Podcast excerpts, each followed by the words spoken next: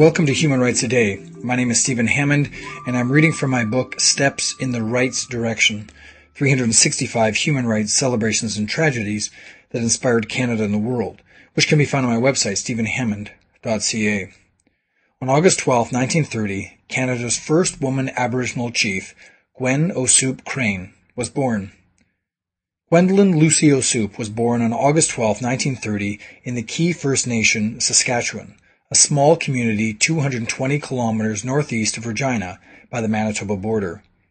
Due to a government-mandated restriction on the education of First Nations people, Gwen was allowed to complete no more than grade 8. To combat this, she took a job babysitting the teacher's children to have more access to education. At the same time, she worked diligently on her father's farm. She married Clifford Crane, and they raised nine children. At the age of 24, Crane was nominated for the position of chief and won by three votes in December 1954. Thus she became Canada's first woman First Nations chief. The Indian Act and racial segregation had a direct and heart-wrenching effect on Crane and her family. In 1956, while working at a mink farm in Qu'Appelle, Saskatchewan, she took her infant son Norman to a local hospital when he suffered a seizure.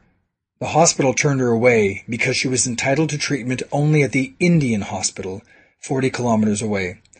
Norman's health worsened on his way to the Indian Hospital, and he died two days after his second birthday.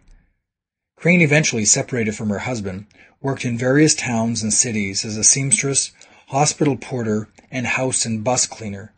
She returned to Key to retire, and continued her involvement in her community and Anglican Church.